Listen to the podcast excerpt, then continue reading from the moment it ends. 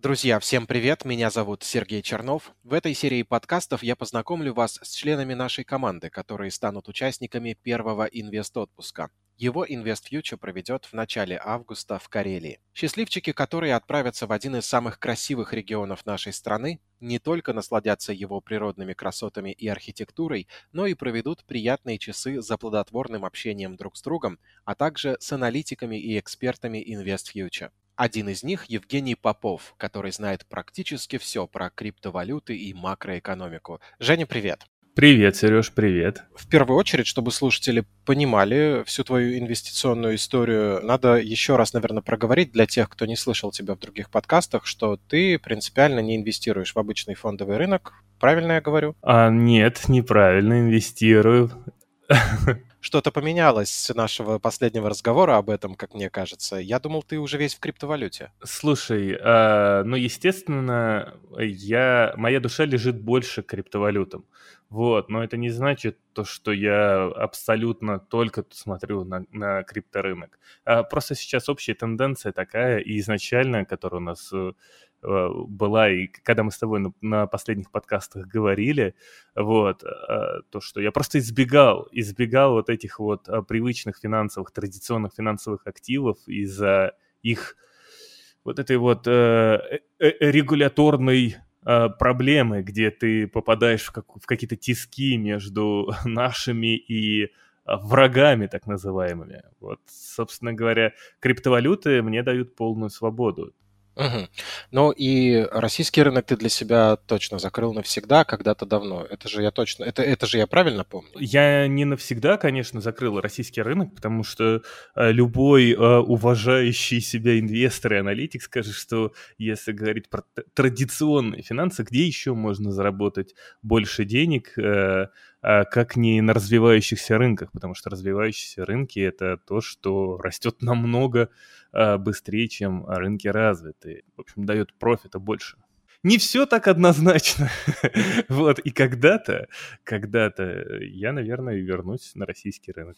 Ну хорошо, а на текущий момент можешь хотя бы в процентном соотношении рассказать, сколько у тебя активов, связанных с российским рынком, сколько с зарубежным, ну, из таких традиционных акций, облигаций, и сколько процентов твоего капитала в крипте? В крипте, наверное, в данный момент это где-то в районе восемьдесят процентов капитала, вот, а остальное — это валюта, просто валюта, вот.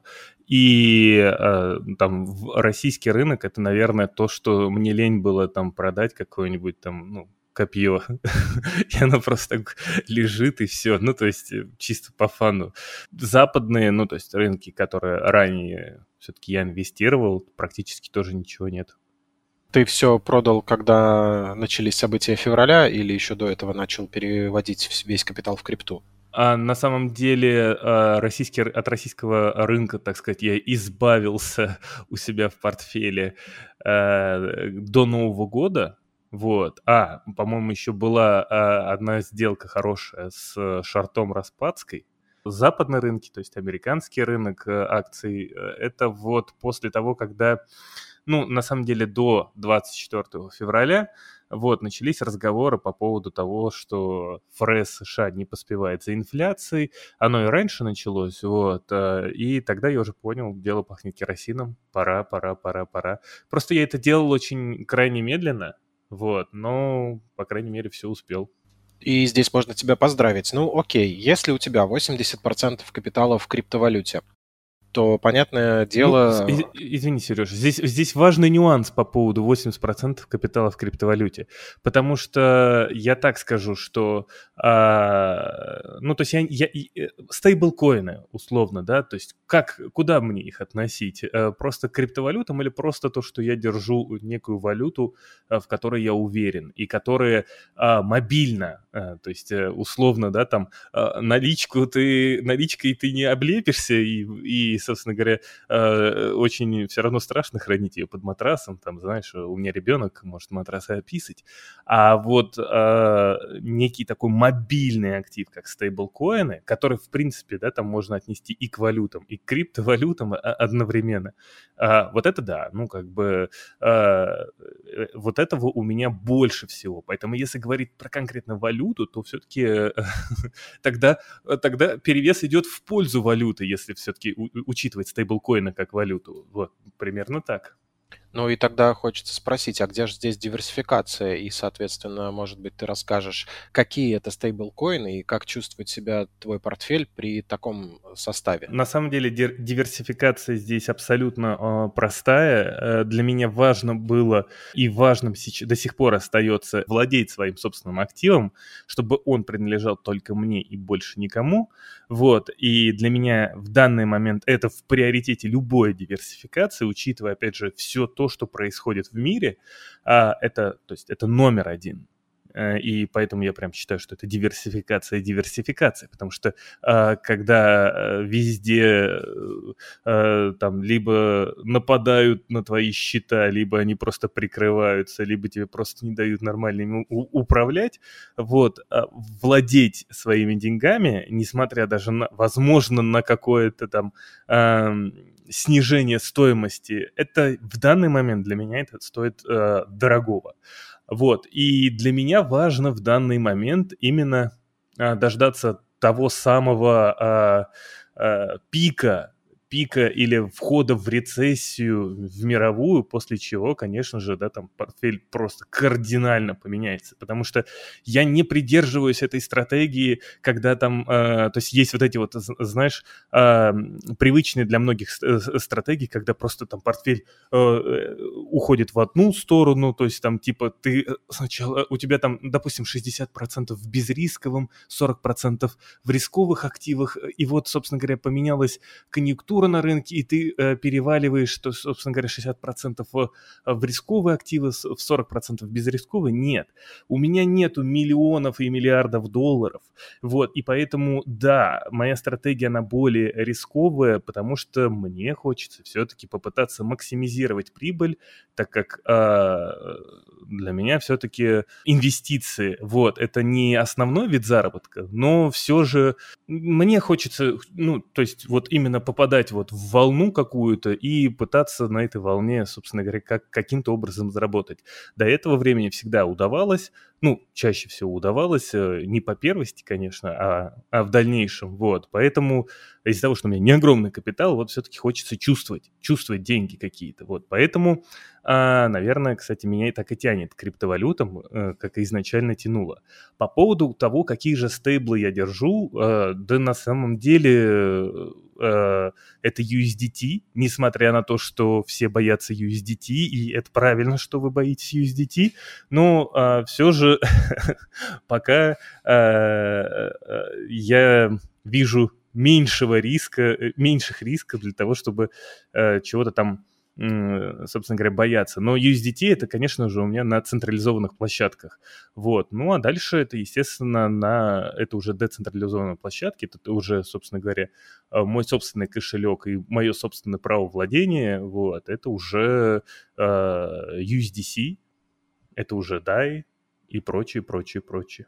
Сколько всего такого рода активов у тебя? То есть вот ты перечислил несколько, а сколько видов? Видов а, абсолютно немного. Примерно я назвал, а, ну то есть в ю эс ди си, естественно, у меня большая часть средств лежит.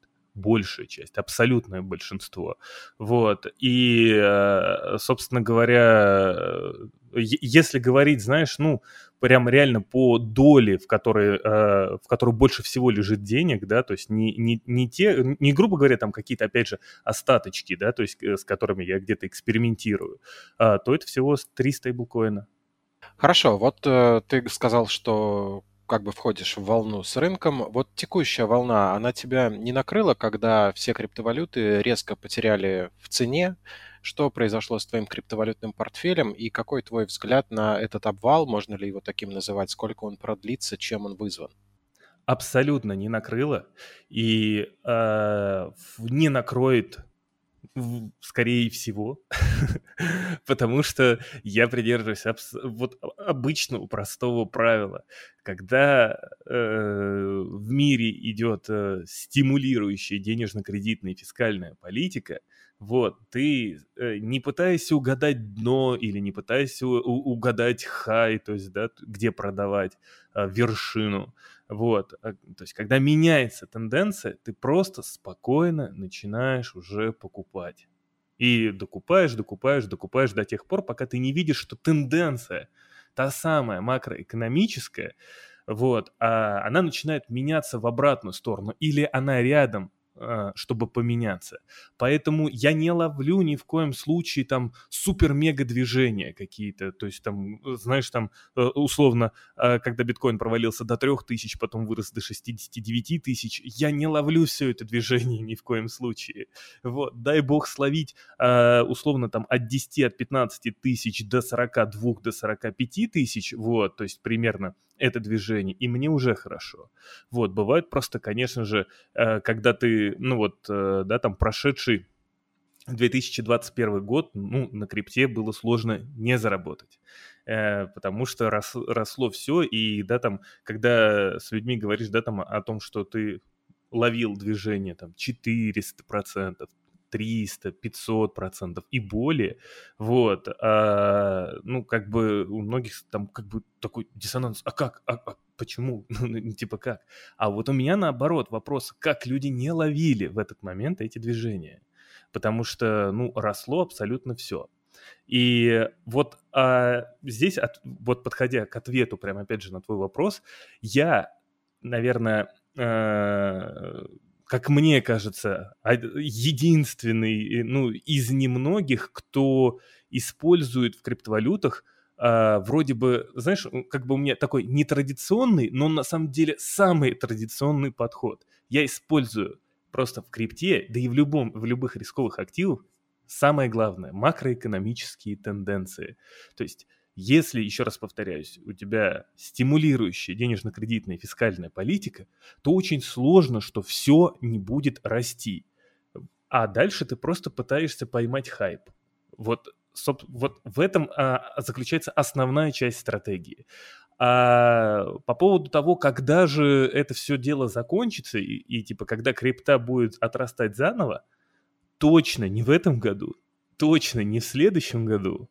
И, скорее всего, это будет две тысячи двадцать четвёртый год, потому что на этот две тысячи двадцать четвёртый год очень много э, с удивлением совпадает. То есть у нас получается две тысячи двадцать второй год – это повышение процентных ставок, это то, о чем я говорю, ужесточение денежно-кредитной политики. Э, и будет это ужесточение длиться до, как минимум, середины две тысячи двадцать третьего года.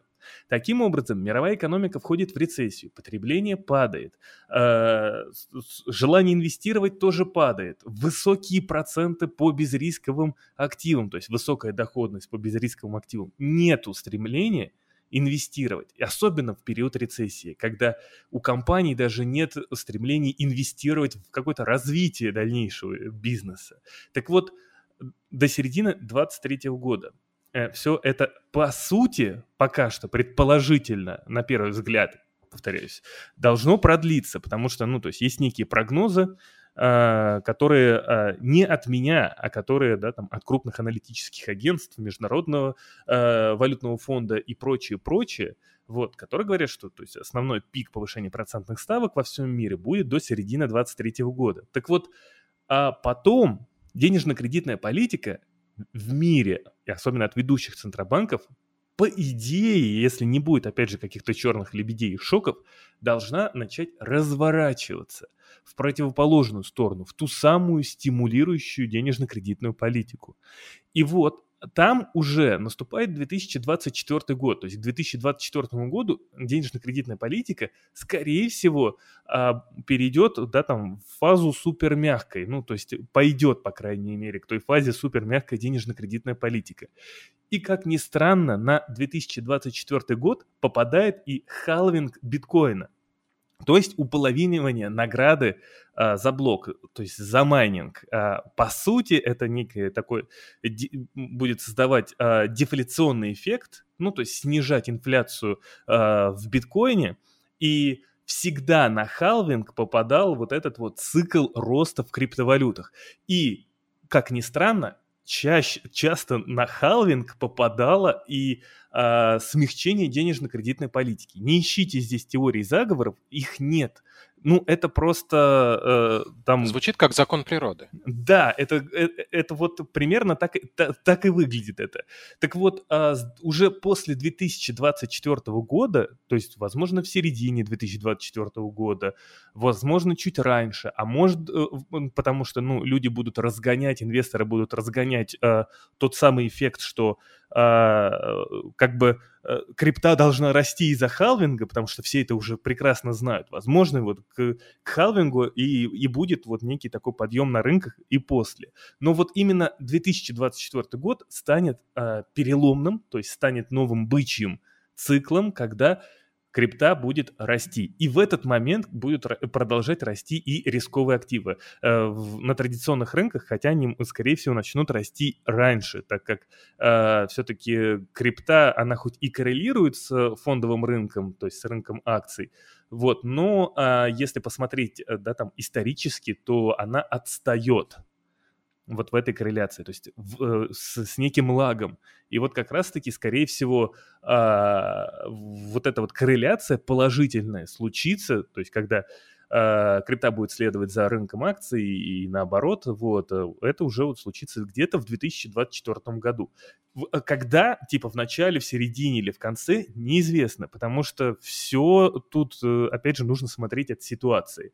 Но нужно понимать, что к этому циклу, к две тысячи двадцать четвёртому году, уже, скорее всего, вот я буду переворачиваться абсолютно из стейблов. И, возможно, если да, там как-то ситуация э, с геополитической частью улучшится, и, возможно, э, тоже буду приходить на какие-то традиционные рынки. Если продолжится вся вот эта вот старая песня о главном, то тогда, э, ну, как бы, зачем? Смысл какой? И Я, я, ну, как бы мне проще остаться в крипте и, и чувствовать, по крайней мере, да, риски, риски, риски и волатильность, но, э, по крайней мере, я буду владеть своим собственным активом, ну и не лезть на централизованные биржи, все. Мне здесь очень интересно тебя слушать, потому что ты как будто вне времени, ты даешь этот прогноз, условно назовем это прогнозом, прогнозы мы не делаем, не даем, но тем не менее ты так рассматриваешь ситуацию, как будто ты смотришь на более общую картину, не фиксируешься на частностях, что, как мне кажется, сейчас сыграло злую шутку с инвесторами на российском фондовом рынке, которые после того, что произошло, сконцентрировались на текущем кризисном моменте и сделали свои выводы только на основе происходящих событий, не посмотрели на картину в целом, на то, что рынки имеют обыкновение падать, а потом еще несколько лет восстанавливаться. Я хотел бы еще добавить одну очень важную деталь к тому, что ты сказал. Вот именно, да, что большинство инвесторов, как и в криптовалютах, как и на традиционных рынках, ориентируются действительно вот на какой-то микро. То есть они ориентируются на конкретно компании, на устойчивость. Это все здорово, это классно, реально. Это, это, это правда, на, на это тоже важно смотреть, но действительно, когда у тебя есть общая тенденция, но невозможно, даже насколько бы ни была устойчивая компания. Вот, допустим, та же Tesla. Сколько ей пророчили всего.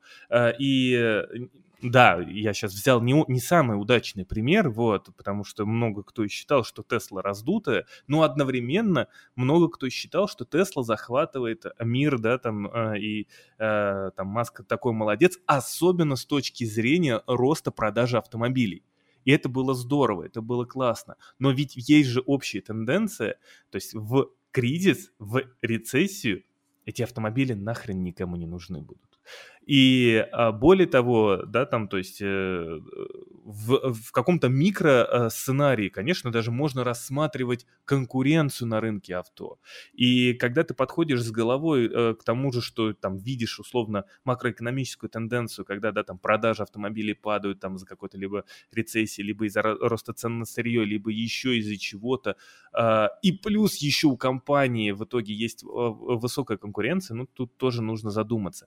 То есть что бы ты ни делал, ты должен везде встраивать макроэкономику для того, чтобы понимать общую картину вообще своих действий. То есть есть ли у тебя то самое право на ошибку или нет. И также, несмотря ну, на то, что это никто не любит этим заниматься, но важно еще, есть, наверное, такое самое важное, как это правильно сказать, направление на рынке – это макрополитика, где с этим тоже нужно разбираться.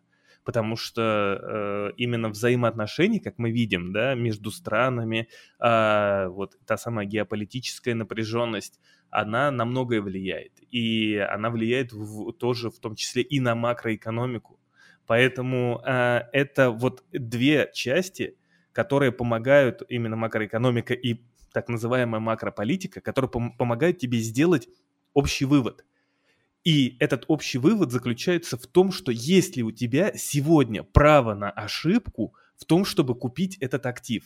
То есть оценить компанию, ну вот мы, допустим, оценили компанию, что она классная, супер, здоровская, вот, но чего-то не заметили, допустим, какую-то маленькую деталь, то на плохих макроэкономических и макрополитических тенденциях вот эта вот маленькая деталь может очень дорого обойтись. А вот когда, наоборот, позитив в этих макроэкономических и макрополитических тенденциях, то вот эту маленькую деталь, э, на нее никто и не обратит внимания. То есть все будут смотреть на сильные стороны и поднимать, и возносить эту компанию, этот актив все выше и выше и выше. То есть э, основной тезис, да, там, я извиняюсь за то, что я еще раз это повторю, но именно макроэкономика и макрополитика, вот, да, макрополитика, они помогают тебе э, защититься от, э, в, собственно говоря, э, от ошибок. Ну, то есть, э, или наоборот, э, допускать ошибки, если, если уж на то пошло. То есть дают тебе право либо на ошибку, либо не дают тебе право на ошибку. Поэтому это очень важно. И общая картина, она всегда будет очень важна. И я не понимаю, на самом деле, почему люди так сильно пренебрегают макроданными, макростатистикой и политикой.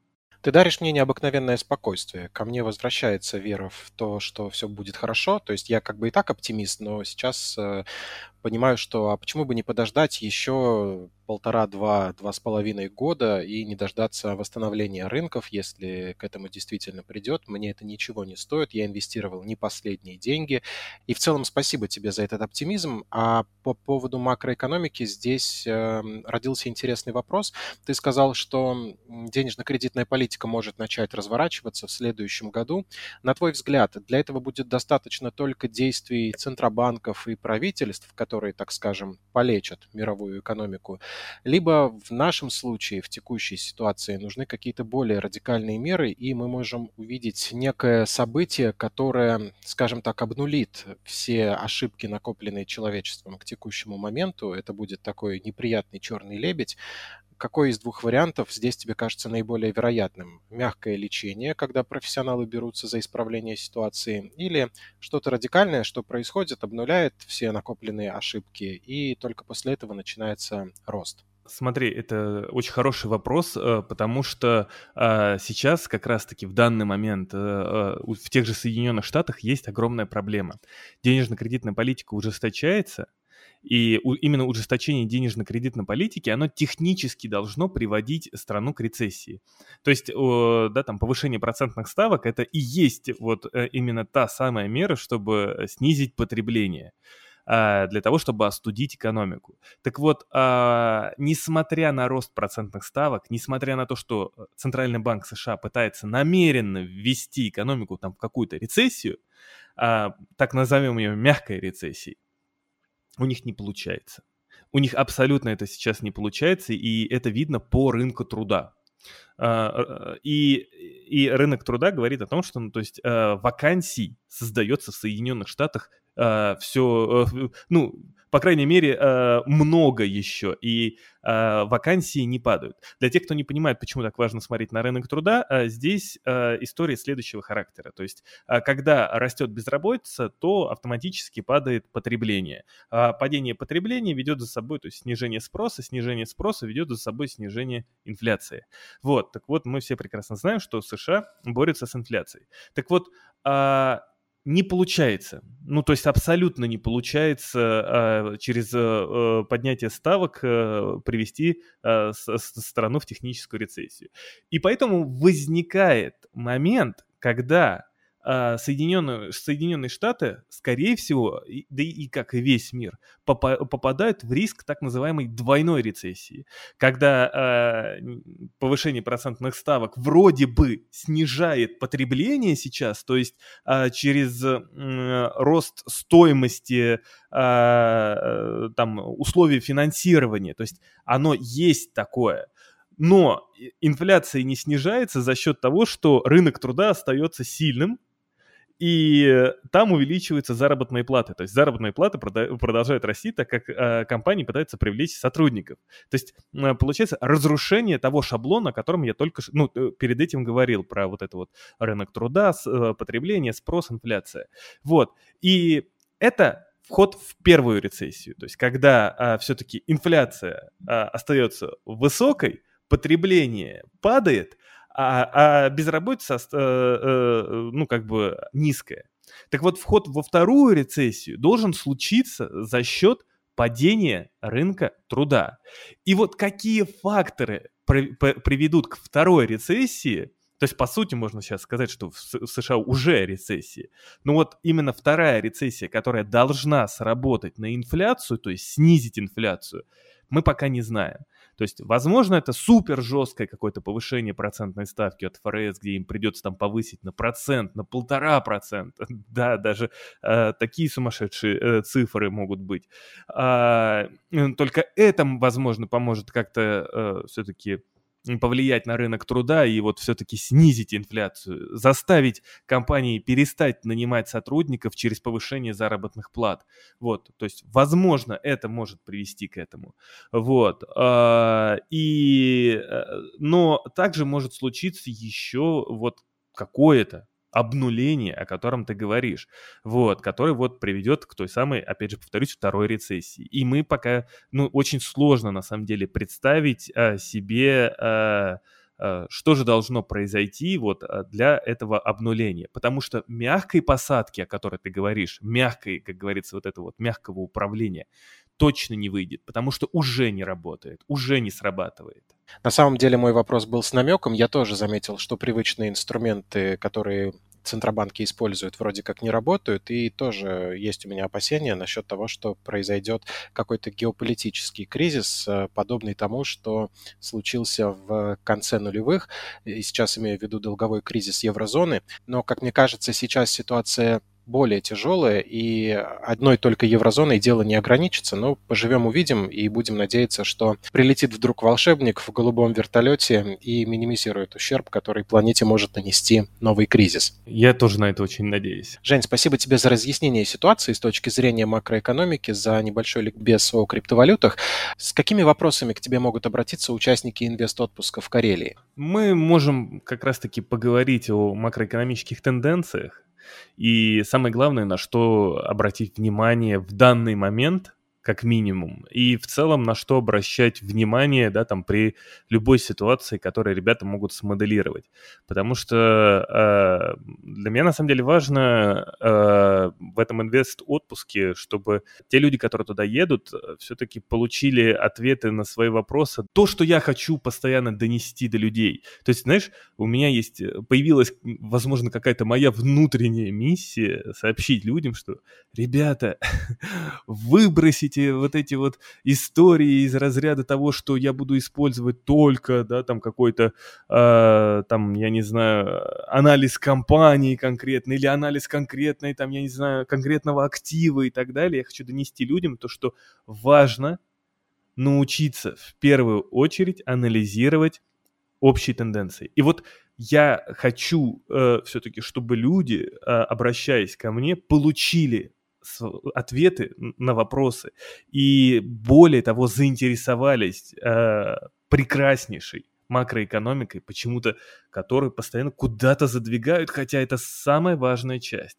Также я хочу донести до людей, чтобы в некой макрополитики, люди э, пытались тоже э, разбираться и не боялись ее, э, особенно с вот этих вот интересных слов: «О, это политика, туда лучше не лезть». На самом деле политика, там, когда политика и, и когда там кто-то зарабатывает где-то очки, это одно дело. Но политика, влияющая, да, там, на макроэкономику, допустим, как вот мы с- сегодня с тобой говорим, а Байден тем, тем временем собирается ехать в Саудовскую Аравию, и это может повлиять на цены на нефть. И вот такие вот э, нюансы мне хочется, чтобы люди научились ловить, научились анализировать.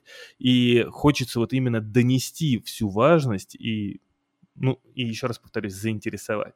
Кроме того, мы можем э, поговорить о криптовалютах. И опять же, э, мне хочется здесь донести до людей самую важную часть, самую важную деталь. Перестаньте сравнивать криптовалюты постоянно с какими-то мошенническими проектами. Отрасль нужно понимать, что новая. Отрасль нужно понимать, что свободная пока что в данный момент и децентрализованная. И что а, здесь, с одной стороны, кажется, что все так сложно анализировать и смотреть, но с другой стороны, это абсолютно новый вид рынка, который будет заставлять традиционные рынки трансформироваться и подстраиваться а, под всю эту историю. И поэтому мне хочется научить тоже людей не бояться криптовалют, не бояться сложных терминов, которые нифига не сложные. И а, хочется, чтобы люди рассматривали крипту тоже. Не, я хоть и сказал, что да, там я любитель риска, но чтобы рассматривали крипту не, не как иксы, а, а как вот некое такое усредненное значение, которое они а, могут здесь достичь в некой доходности. То есть не поймать три тысячи и продать на шестьдесят девять, а уловить какое-то среднее значение, потому что... Вот. А, ну и, собственно говоря, а, мне хотелось бы людей научить а, разбираться в тенденциях. Вот. Меньше всего, конечно же, знаешь, там, э, я люблю, когда э, люди пытаются через криптовалюты, э, криптовалюты использовать с точки зрения обхода каких-то, знаешь, там, ну, неких ограничений. Ну, говори прямо, чтобы снимать свои деньги хотя бы за рубежом. Да, вот, э, м- меньше всего. Почему? Потому что для меня все-таки криптовалюты, я, я все-таки считаю себя неким криптовалютным энтузиастом, вот, но для меня криптовалюты, мне не хочется, чтобы они становились некой, становились некой проходной частью. Мне хочется, чтобы э, люди понимали, что это именно это то, что формирует наше будущее. И э, просто, грубо говоря, создавать некий мост от пункта А в пункт Б э, через крипту и не прочувствовав, что это такое. Вот, вот конечно, это, это очень грустно. Но, с другой стороны, это и есть а, та самая тоже внутренняя стоимость криптовалюты.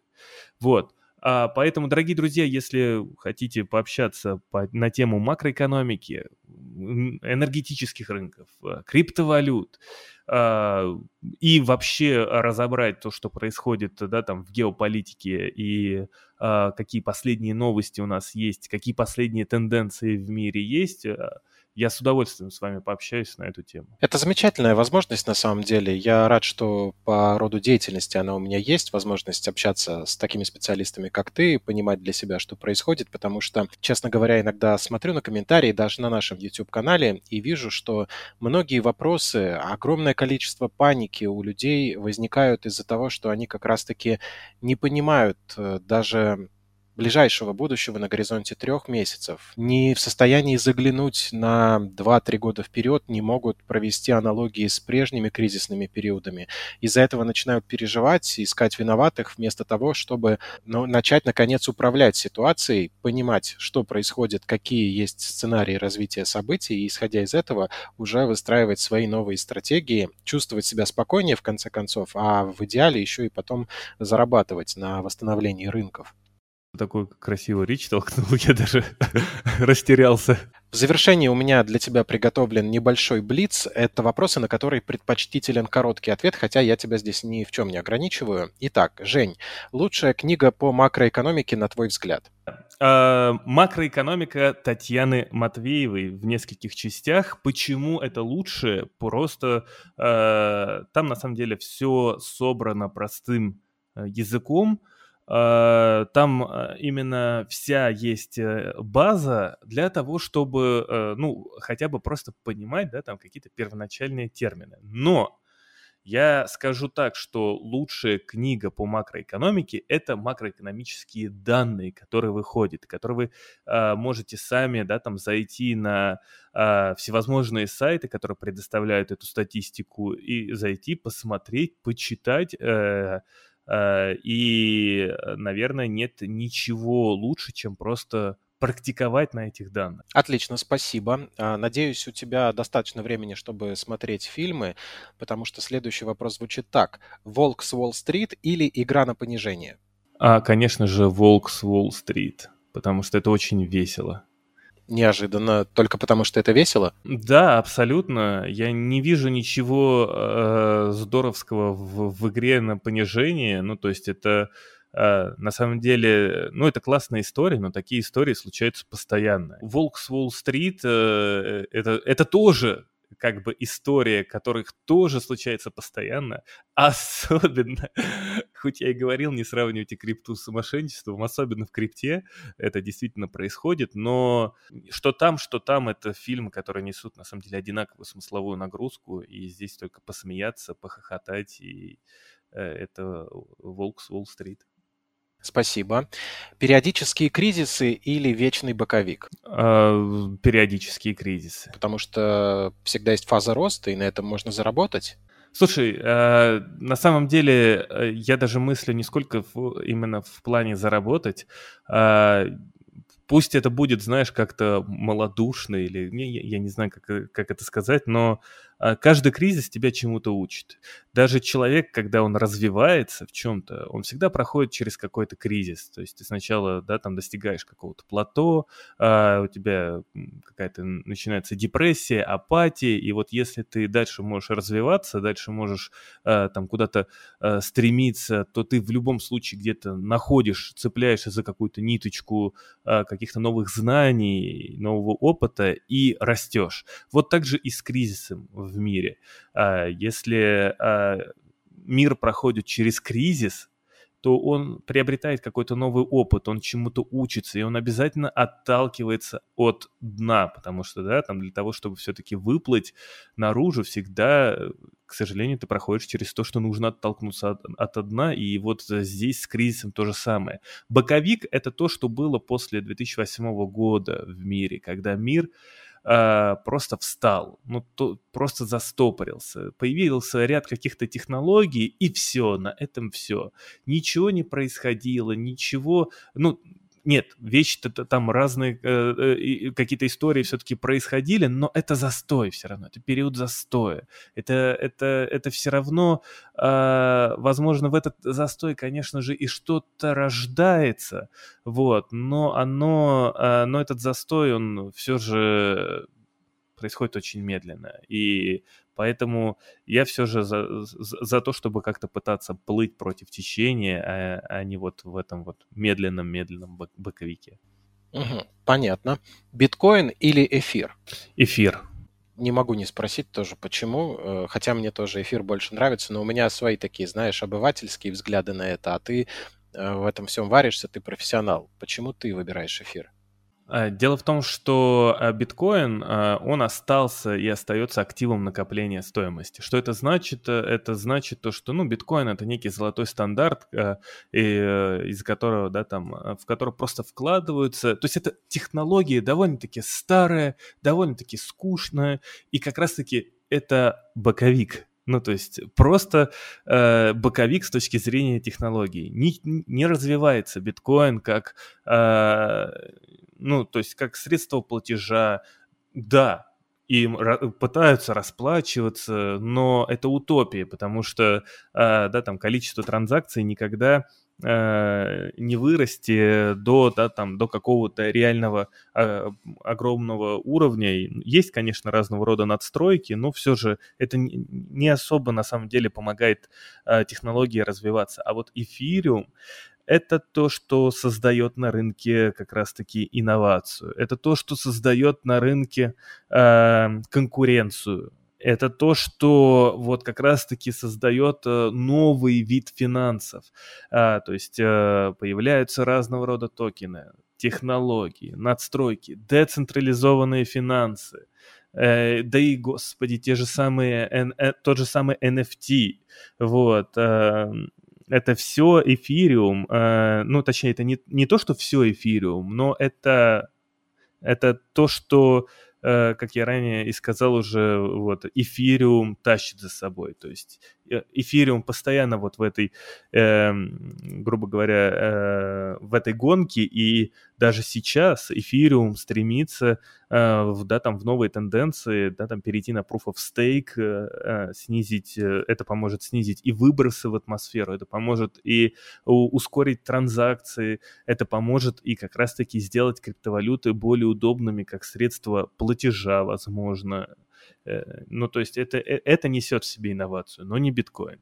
После таких слов Виталик Бутерин должен прийти на подкаст «Вы в крипто» в качестве ответного жеста дать какое-нибудь интервью. Если кто-то может с этим помочь, призываем, помогите связаться. Давно хотели пригласить. Спасибо, Жень, за то, что объяснил. Это звучало, кстати, как будто разница между золотом в прежнем его понимании, как сейчас оно тоже уже не является платежным средством, и обычными деньгами, которые тянут за собой всю экономику. Абсолютно с тобой согласен. Это отличное сравнение как раз-таки между золотом и э, привычными на, нами сейчас деньгами. Это прям здорово.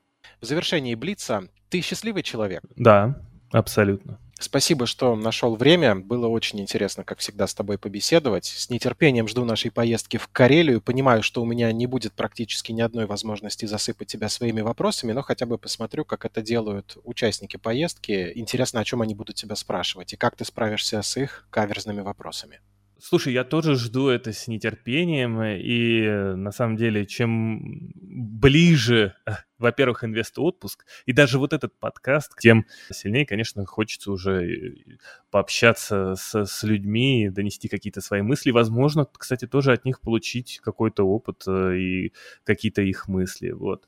Поэтому, слушай, я, знаешь что, я предлагаю уже выдвигаться в инвест-отпуск. Пойдем пешком, и где-нибудь в районе Сямозера нас подберет автобус с InvestFuture, а мы как раз с тобой наговоримся обо всем, о чем хотели. Да, абсолютно. Все, пошли. Выдвигаемся. Друзья, спасибо, что слушали. Всем, всем спасибо, да, друзья, спасибо большое. Это был эксперт InvestFuture Евгений Попов. Пообщаться с Женей лично можно будет во время инвест-отпусков, в которые команда InvestFuture отправится в конце июля. Насыщенная развлекательная программа познакомит вас с живописной Карелией, а мастер-классы от наших аналитиков помогут вам стать гораздо профессиональнее в инвестициях. Поездка подарит вам полезные знакомства с успешными людьми из разных регионов России, поможет привести мысли в порядок, расслабиться и настроиться на новый цикл мировой экономики. Меня зовут Сергей Чернов, и скоро я продолжу знакомить вас со своими коллегами, которые сделают первый инвест-отпуск от InvestFuture незабываемым приключением.